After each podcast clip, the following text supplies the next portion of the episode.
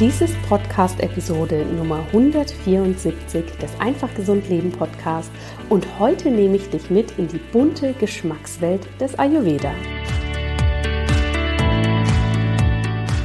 Hallo und herzlich willkommen bei Einfach Gesund Leben, deinem Podcast mit dem besten Mix aus ganzheitlicher Medizin, Ayurveda, Yoga und Ernährung.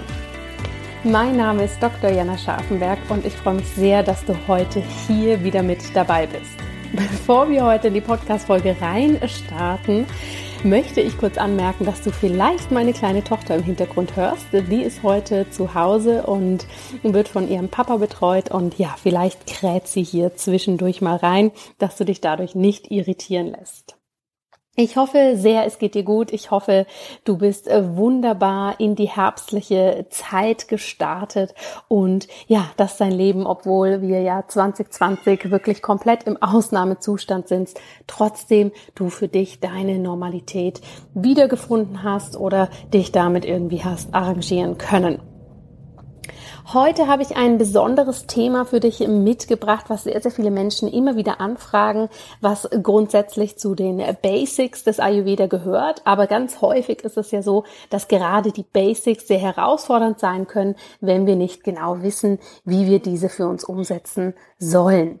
Und zwar möchte ich mit dir heute über die verschiedenen Geschmacksrichtungen im Ayurveda sprechen und wie wir diese für uns ganz praktisch umsetzen können.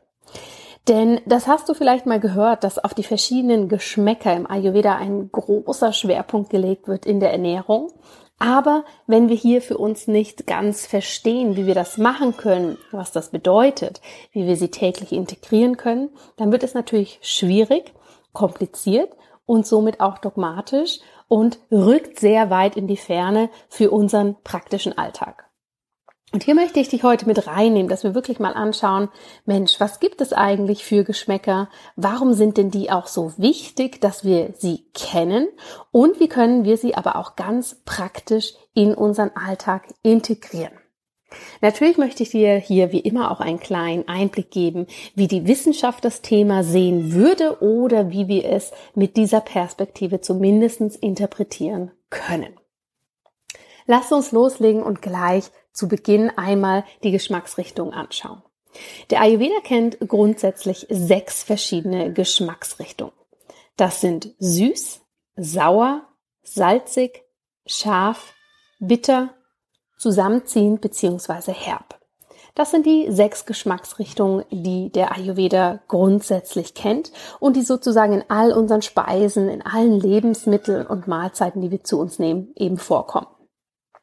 Ganz wichtig ist hierbei zu verstehen, dass der Ayurveda davon ausgeht, dass jede dieser Geschmacksrichtungen eine Wirkung auf unseren Körper und auch auf unsere Psyche hat.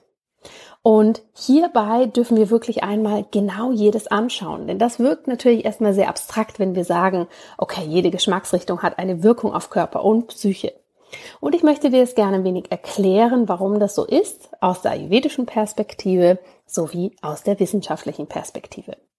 Lasst uns daher die verschiedenen Geschmacksrichtungen einmal durchgehen. Wir haben den süßen Geschmack. Und der süße Geschmack, das ist etwas, das finden wir in fast allen Früchten durch die Fructose, aber auch in Milchprodukten wie zum Beispiel Sahne und Milch und in sehr kohlenhydrathaltigen Lebensmitteln wie Reis, Kartoffeln, Süßkartoffeln, Karotten, Getreide und in Gewürzen wie Zimt und Kardamom. Das heißt, wir finden es sehr, sehr breit und das ist immer sehr wichtig hier anzumerken, dass der süße Geschmack eben nicht nur auf Zucker bezogen ist. Ja, klar würden hier auch der Honig drunter fallen, Agavendicksaft und so weiter. Aber wenn wir von einer Süße sprechen oder von dem süßen Geschmack, dann bezieht der Ayurveda sich hier immer auf einen vollwertigen Geschmack und ein natürliches, komplexes Lebensmittel, denn der Zucker wird letztendlich im Ayurveda schon als etwas sehr hochverarbeitetes und somit nicht vollwertiges Lebensmittel angesehen. Aus ayurvedischer Sicht hat der süße Geschmack in dem Sinne eine Wirkung auf den Körper, weil es etwas ist, was sehr kräftigend wirkt, was aufbauend, nährend und stärkend wirkt. Ja? Und wenn wir aber da viel, davon zu viel nehmen, dann kann es eben eine Dysbalance hervorrufen, dass unsere Körpergewebe nicht mehr richtig gebildet werden können, dass die sich nicht mehr so schön aufbauen, wie wir das eigentlich möchten und es natürlich zu einer starken Ansammlung von unter anderem Kapha, dem erdigen Dosha kommen kann, was wir zum Beispiel in einer Gewichtszunahme, Wasseransammlung oder ähnliches sehen können. Psychoemotional ist es so, dass der süße Geschmack hier Freude anregen kann und Zufriedenheit auslösen kann. Und ich glaube, das können von euch auch sehr, sehr viele nachvollziehen, denn aus diesem Grund essen wir ja ganz häufig Süßes, dass wir hier eben eine Art Trost wollen oder dass wir etwas haben möchten, was uns quasi glücklich macht. Wenn wir auf der psychoemotionalen Ebene zu viel Süßes zu uns nehmen, dann kann es zu einer Anhaftung kommen oder einem starken Verlangen nach mehr. Ja, was wir ja hier im Westen als diesen Zucker-Hype oder Hyper besprechen würden, dass wir hier wirklich immer mehr brauchen, um eben diesen Zustand, diesen Rush aufrecht zu erhalten. Und ich glaube, der süße Geschmack lässt sich hier wunderbar erklären, ja, denn gerade wenn wir auch Babys anschauen, das ist der erste Geschmack, den Babys kennenlernen, zum Beispiel über die Muttermilch. Und auch die Muttermilch ist sehr süß, sie ist nahrhaft, baut somit das Gewebe auf und ist aber auch dazu da, um eben eine Bindung zu schaffen, eine Nähe und somit Zufriedenheit und Zugehörigkeit. Deshalb ist der süße Geschmack etwas, an dem wir das natürlich sehr, sehr gut verstehen können, wie die Wirkung auf Körper und Psyche ist. Und hier ist wie immer das Maß das Wichtige, dass wir nicht zu viel, aber auch nicht zu wenig hier in unsere täglichen Speisen integrieren und eben nochmal das Augenmerk darauf geben, dass wir hier eben nicht von Industriezucker sprechen, sondern von einer natürlichen Süße. Der nächste Geschmack, den der Ayurveda kennt, ist neben dem Süßen der saure Geschmack. Und der saure Geschmack, den haben wir eigentlich auch in ziemlich vielen verschiedenen Lebensmitteln. Vielleicht fallen dir auch spontan ein paar ein, aber wir haben ihn zum Beispiel im Essig, im Miso, Sojasauce, fermentierten Produkten, Joghurt, aber auch Zitrusfrüchten. Was macht der saure Geschmack? Nun körperlich sorgt er dafür, dass wir eine verstärkte Zirkulation im Körper haben, dass hier sozusagen die ganze Blutzirkulation angeregt wird und es führt auch dazu, dass wir eine verbesserte Verdauung und Anregung der Ausscheidung in allgemein haben. Wenn wir zu viel Saures zu uns nehmen, dann kann das aber einen starken Durst auslösen oder zu Entzündung führen. Achtung, das ist vor allem die ayurvedische Erklärungsweise, die ich euch hier näher bringe und nicht unbedingt die wissenschaftliche. Psychoemotional ist es so, wenn wir saure Komponenten, den sauren Geschmack integrieren, dann wirkt das anregend auf den Geist und auf die Sinne. Ja, genauso wie es körperlich anregend wirkt, dass die Zirkulation und die Verdauung in Schwung kommt, gehen wir davon aus, dass es eben auf der psychoemotionalen Ebene Geist und die Sinne anregt. Wenn wir zu viel Saures haben, dann kann das dazu führen, dass wir zu Neid oder zu Ungeduld neigen und hier wirklich aus unserer Balance geworfen werden. Wir sprechen ja nicht umsonst davon, dass wir sauer sind. Ja, das kann man, dieses Sprichwort oder diese, dieses, was wir hier eben so schnell einmal sagen, das kann man wirklich auch auf den Geschmack zurückführen. Trotz alledem ist es natürlich wichtig, dass auch wir den sauren Geschmack in unserem Alltag haben. Als nächstes kennen wir im Ayurveda den salzigen Geschmack. Und hier ist es ähnlich wie mit dem süßen Geschmack, dass wir natürlich initial vielleicht an das Salz per se denken. Das ist aber natürlich nicht das einzige, wo wir Salz finden können, beziehungsweise den salzigen Geschmack. Also Salze kann auch wiederum die Sojasauce sein, Tamari, Algen, Sellerie und so weiter und natürlich auch ein gutes Steinsalz oder Meersalz. Und was macht der salzige Geschmack mit uns aus ayurvedischer Sicht? Der salzige Geschmack sagt man im Ayurveda, dass er das Gewebe etwas erweicht, dass er abführend wirkt, die Schweißproduktion fördert und den Blutdruck eben anregt. Das ist etwas, was wir zu einem, bis zu einem gewissen Maße natürlich gern wollen. Aber wenn wir zu viel von dem Salzigen haben, dann kann es eben hier auch zu stark den Blutdruck anregen und zu einem großen Druck allgemein körperlich wie psychoemotional führen. Ja, deshalb sagen wir auch im Westen, auch in der Schulmedizin, der Salzkonsum sollte minimiert werden, wenn jemand unter einer Hypertonie, also einem Bluthochdruck, leidet. Psychoemotional kann der salzige Geschmack aus Sicht des Ayurveda stabilisierend wirken, vor allem auf das Nervensystem und diese Stabilisierung auch angstlindernd sein. Wenn wir aber zu viel Salziges in unserem Leben haben, dann geht der Ayurveda davon aus, dass das zu einer Energielosigkeit, Ungeduld oder auch Gier führen kann. Und ja, ich weiß, manches ist hier vielleicht etwas abstrakt sich herzuleiten und man fragt sich, ha, wie soll das genau funktionieren? Aber lass es einfach mal so sacken und stell dir das wirklich ein bisschen abstrakter vor, dass du dir wirklich hier diesen Salzgeschmack nimmst, ja, oder es ist etwas versalzt. Wir haben ein, ähm, eine versalzte Suppe und da können wir uns vielleicht gut vorstellen, dass das eben auch zu einer Ungeduld führen kann. Ist nicht immer ganz einfach, vor allem wenn wir hier sehr mit dem westlichen Mindset draufschauen, aber es soll dir eben einfach eine neue Perspektive eröffnen. Der nächste Geschmack nach salzig ist scharf. Und scharf ist wiederum etwas, was wir gerade bei uns in der Ernährung eigentlich recht viel finden und was wir uns auch sehr schnell erklären können. Ja, also Pfeffer ist zum Beispiel scharf. Chili, Ingwer, Kreuzkümmel wird auch als scharf tituliert, Zimt und Nelke auch. Und was macht das Scharfe? Körperlich ist es natürlich sehr, sehr anregend und regt vor allem die Wärme an. Ja, also die, unser Akne, unsere körperliche Wärme. Und das fördert die Schweißproduktion, es fördert die Verdauung, es fördert den Stoffwechsel, es wird sehr, sehr erhitzend und kann aber, wenn wir zu viel davon haben, auch wiederum aus ayurvedischer Sicht zu einer Übersäuerung oder zu Entzündungen führen.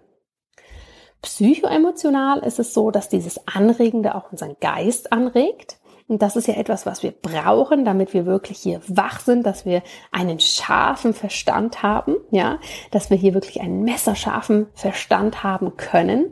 Aber es kann dazu führen, dass wir, wenn das Feuer zu viel wird durch diese Schärfe, dass wir zu einer Ungeduld oder zu einer Wut neigen. Und das ist etwas, was ja auch ganz spannend ist, denn häufig erlebe ich es auch mit meinen Klientinnen und Klienten, dass wenn sehr, sehr viel Schärfe im Leben integriert wird, und ja, hier darf man die Geschmacksrichtungen auch durchaus einmal symbolisch anschauen. Ja, nicht nur, wo ist der scharfe Geschmack, sondern wo ist allgemein die Schärfe stark ins Leben integriert. Das sind tatsächlich häufig Menschen, die eher cholerisch reagieren, sehr ungeduldig sind, sehr viel Hitze in sich tragen, wie man das auch schon sehr, sehr stark in ihrem Typ ansieht, den immer warm ist. Und tatsächlich neigen diese Menschen dann auch gerne dazu, eher scharf zu essen. Jetzt kommen zwei Geschmacksrichtungen, die wir vielleicht nicht ganz so viel in unseren Alltag integriert haben, weil unsere, ich sag mal, konventionelle Ernährung und äh, viele Fast-Food-Produkte oder Convenient-Produkte das eben nicht so gerne integrieren, weil es nicht so die populärsten Geschmäcker sind, aber die trotzdem sehr wichtig für uns sind. Und das ist bitter. Der bittere Geschmack, hier muss man vielleicht mal kurz einen Moment überlegen, wo der überall drin ist. Aber den finden wir in Kurkuma, Zimt, Kardamom, Kümmel, im Rhabarber, im bitteren Blattgemüse, in verschiedenen Kräutern, aber auch im grünen Tee, Chicorée, Rucola, Spargel und Rosenkohl. Also auch hier haben wir eine ganze Bandbreite.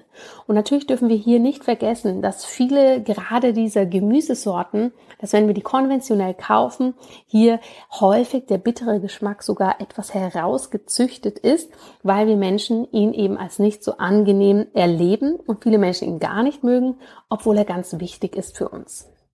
Denn was macht dieser bittere Geschmack, der häufig über die Bitterstoffe kommt? Er hilft eben wunderbar bei einer Appetitlosigkeit oder wenn wir ein hohes Durstgefühl haben, kann aber auch bei Hautkrankheiten, Fieber, Übelkeit helfen. Ja, das ist natürlich nicht so, dass du dir vorstellen kannst, oh, du hast Hautunreinheiten und isst jetzt einfach etwas mehr Bitterstoffe und sofort sind die weg. Nein, auch aus ayurvedischer Sicht ist das quasi immer ein Baustein für das große Ganze. Also der bittere Geschmack kann über die Ernährung, kann über Kräuter, kann über verschiedene Reinigungsverfahren mit eingebaut werden. Und ich möchte dir hier eben einfach mal zeigen, was da so möglich ist. Der bittere Geschmack wirkt auch sehr reinigend und vor allem hier auf unser Blutsystem und auf die Leber. Es hat hier also einen stark entgiftenden Effekt. Im Übermaß kann es aber dazu führen, dass zu viel Gewebe abgebaut wird und somit Watteerkrankungen entstehen können, laut der ayurvedischen Texte. Psychoemotional ist der bittere Geschmack natürlich auch interessant, denn es kommt auch hier zu einer entgiftenden oder reinigenden Wirkung. Das heißt, hier werden vor allem die Sinne und die Emotionen gereinigt. Es kann aber auch dazu führen, dass sich Angst, Schlafstörung und Kummer entwickeln. Ja, also wenn wir zu viel Bitteres in unserem Leben haben, dann kann das einen Kummer hervorrufen. Und ich finde das, wie gesagt, immer sehr, sehr spannend, sich das auch so ein bisschen abstrakt anzuschauen. Der sechste Geschmack ist wohl der, den wir am wenigsten bei uns kennen und der auch meistens nicht so stark bei uns in der Küche integriert ist, dennoch aber sehr wichtig. Und zwar ist das das Herbe oder auch das Zusammenziehende, das Astringierende. Hast du hier initial eine Idee, wo das drin sein könnte? Vielleicht fällt dir hier ganz spontan etwas ein. Ich möchte dir mal ein paar Dinge verraten. Das kann zum Beispiel im Spinat, in Erbsen, in Linsen, aber auch Koriander, Sellerie und der Brennnessel enthalten sein und in diesen Kochbananen, die bei uns eben in der Küche jetzt nicht ganz so gängig sind. Was macht das Zusammenziehende? Es wirkt sehr blutreinigend, es wirkt schleimlösend, es stärkt das Gewebe, aber wenn wir davon zu viel haben, kann es eben auch austrocknend wirken ja, dann kann es zu Verstopfung oder zu Blockaden in unseren Srotas, in unseren feinen kleinen Kanälen, die wir im Ayurveda kennen, kommen. Psychoemotional ist es so, dass das Zusammenziehende, das Astringierende kühlend wirken kann, einen hitzigen Geist etwas runterfährt und es auch sehr, sehr hilfreich sein kann bei einer Energielosigkeit. Aber ähnlich wie beim bitteren Geschmack, wenn wir hier zu viel von haben, ja, wenn sich zu vieles zusammenzieht, wenn wir in die Kontraktion gehen, uns hier wirklich in eine Starre begeben, dann kann auch das zu einer Angst, zu Sorgen und Schlaflosigkeit führen. Das heißt, wenn du dir die sechs Geschmacksrichtungen anschaust, hat jedes hier wirklich seine ganz eigenen Charakteristika, Eigenschaften und Ausprägungen. Und natürlich ist es fast nie so, dass wir ein Lebensmittel anschauen und sagen, okay, das ist jetzt nur süß oder das ist jetzt nur das und das. Ja, die meisten Lebensmittel haben eben eine Dominanz für eine Geschmacksrichtung und viele vereinen auch mehrere Komponenten in sich. Was bedeutet das jetzt konkret? Denn der Ayurveda empfiehlt ja, in jeder Mahlzeit sollten idealerweise alle sechs Geschmacksrichtungen enthalten sein. Wie kann man hier vorgehen? Denn das ist tatsächlich etwas, was ganz, ganz viele vor ein großes Rätsel stellen, vor allem wenn man dann das wieder in Kombination hat mit verschiedenen Lebensmitteltabellen, was man als jeweiliger Dosha-Typ essen darf oder sollte und was nicht. Und das ist natürlich für uns dann häufig etwas, wo wir sehr verkopft rangehen und uns selber Blockaden auflegen, weil wir einfach schlecht für uns einschätzen können, wie können wir das praktisch umsetzen. Und hier möchte ich gerne ein paar Tipps mit dir teilen, bevor ich dann nochmal in die moderne Betrachtungsweise hineingehe. Ich würde wirklich empfehlen, gar nicht zu verkopft zu, darauf zu achten, dass wir jeweils alle Geschmacksrichtungen immer in einem Essen integriert haben, sondern dass man hier wirklich schaut, wie können wir möglichst abwechslungsreich essen. Auch wenn wir gesund essen, auch wenn wir auf sehr, sehr viele verschiedene Komponenten in unserer Ernährung achten, ist es meistens trotzdem so, dass wir ein paar Gerichte haben, die wir häufiger kochen oder dass wir gewisse Lebensmittel haben, die wir immer wieder integrieren. Und auch wenn wir da zwar sehr gesund vorgehen, dass wir meistens aber trotzdem nicht abwechslungsreich sind. Deshalb als kleiner Übungstipp für dich, achte mal drauf, wie abwechslungsreich deine Speisen wirklich sind und wie viele verschiedene pflanzenbasierte Produkte du dort eben einsetzt. Man sagt nicht umsonst häufig Eat the Rainbow, also dass der Teller möglichst bunt sein sollte, möglichst viele verschiedene Komponenten auf dem Teller, dass wir hier eben diese Abwechslung ganz natürlich integrieren können. Es gibt zusätzlich das Prinzip, dass pro Woche 25 verschiedene Obst- und Gemüsesorten in unsere Ernährung integriert sein sollten.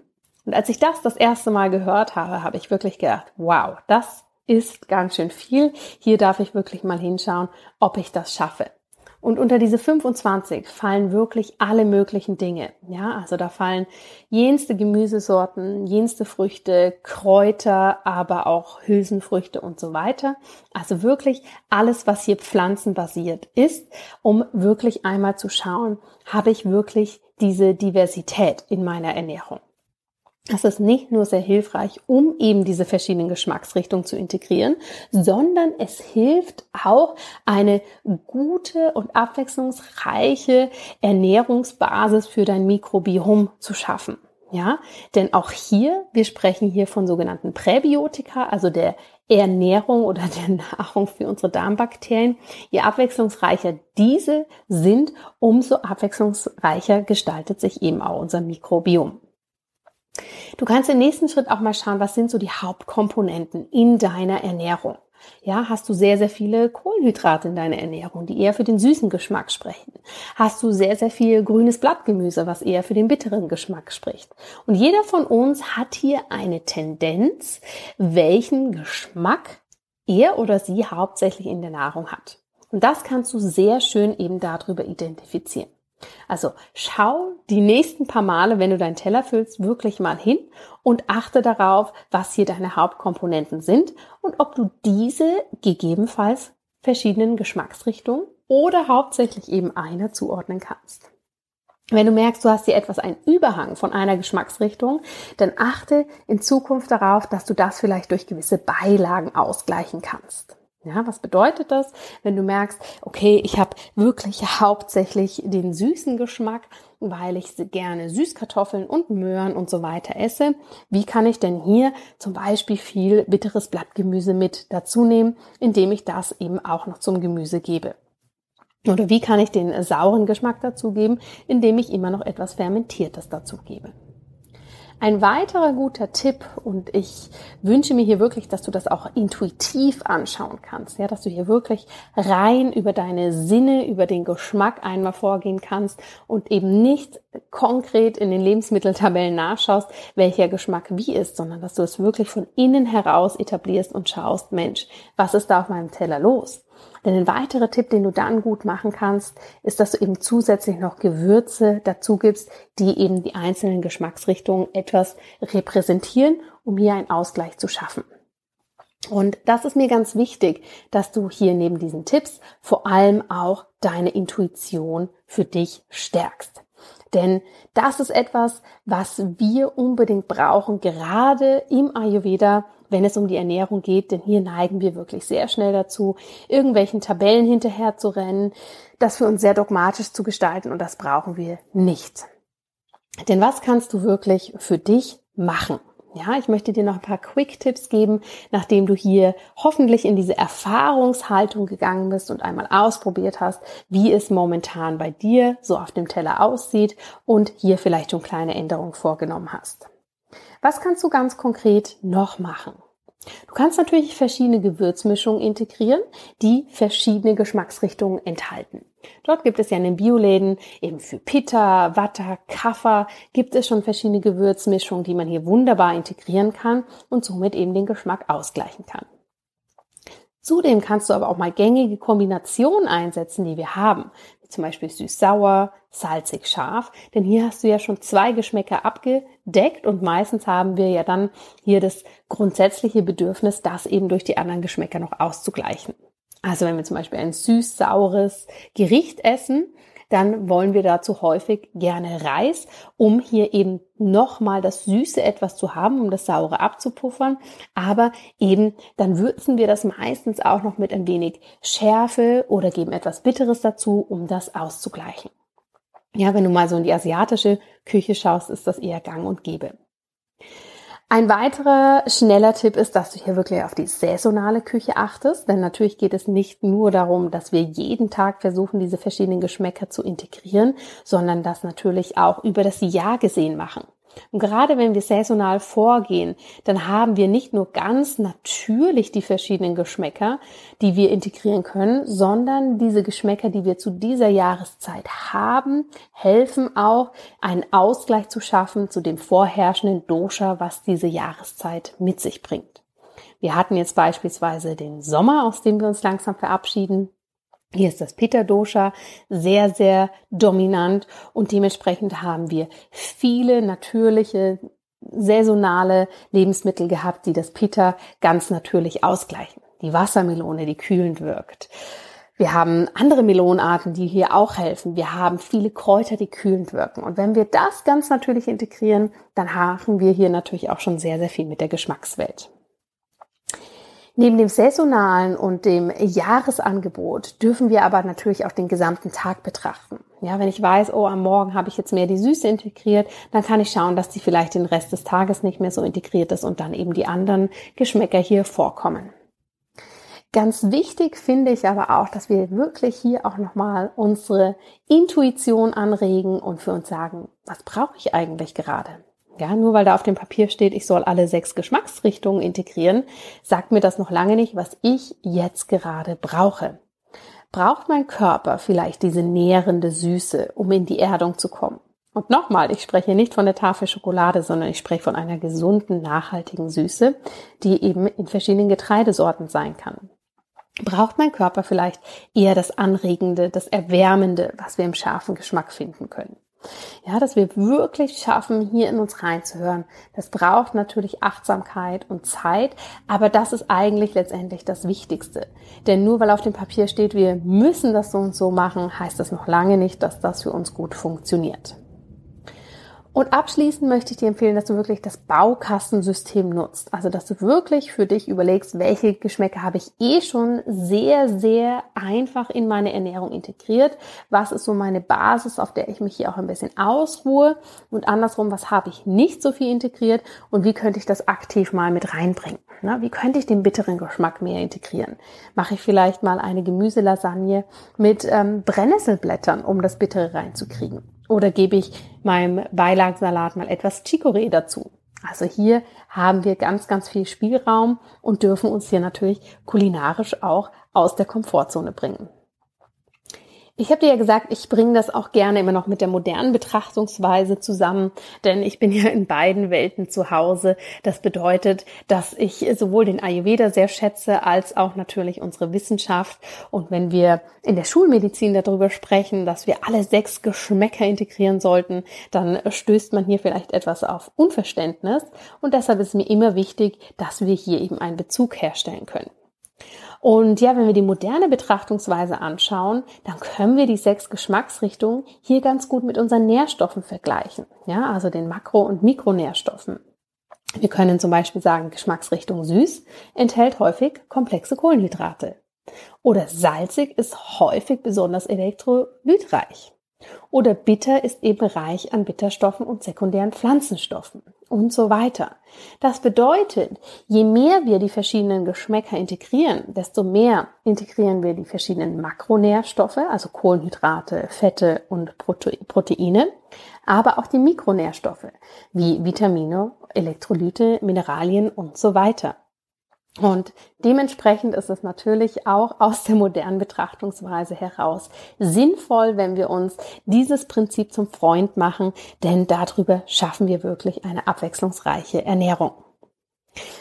Ich hoffe, dieser Ausflug in die Geschmackswelt war spannend für dich. Ich möchte noch einmal kurz zusammenfassen. Wir haben insgesamt sechs verschiedene Geschmacksrichtungen im Ayurveda. Der Ayurveda geht davon aus, dass all diese Geschmacksrichtungen immer einen Einfluss auf unseren Körper wie auch auf unsere Psyche haben. Jede Geschmacksrichtung hat hier seine bzw. ihre ganz eigenen Eigenschaften.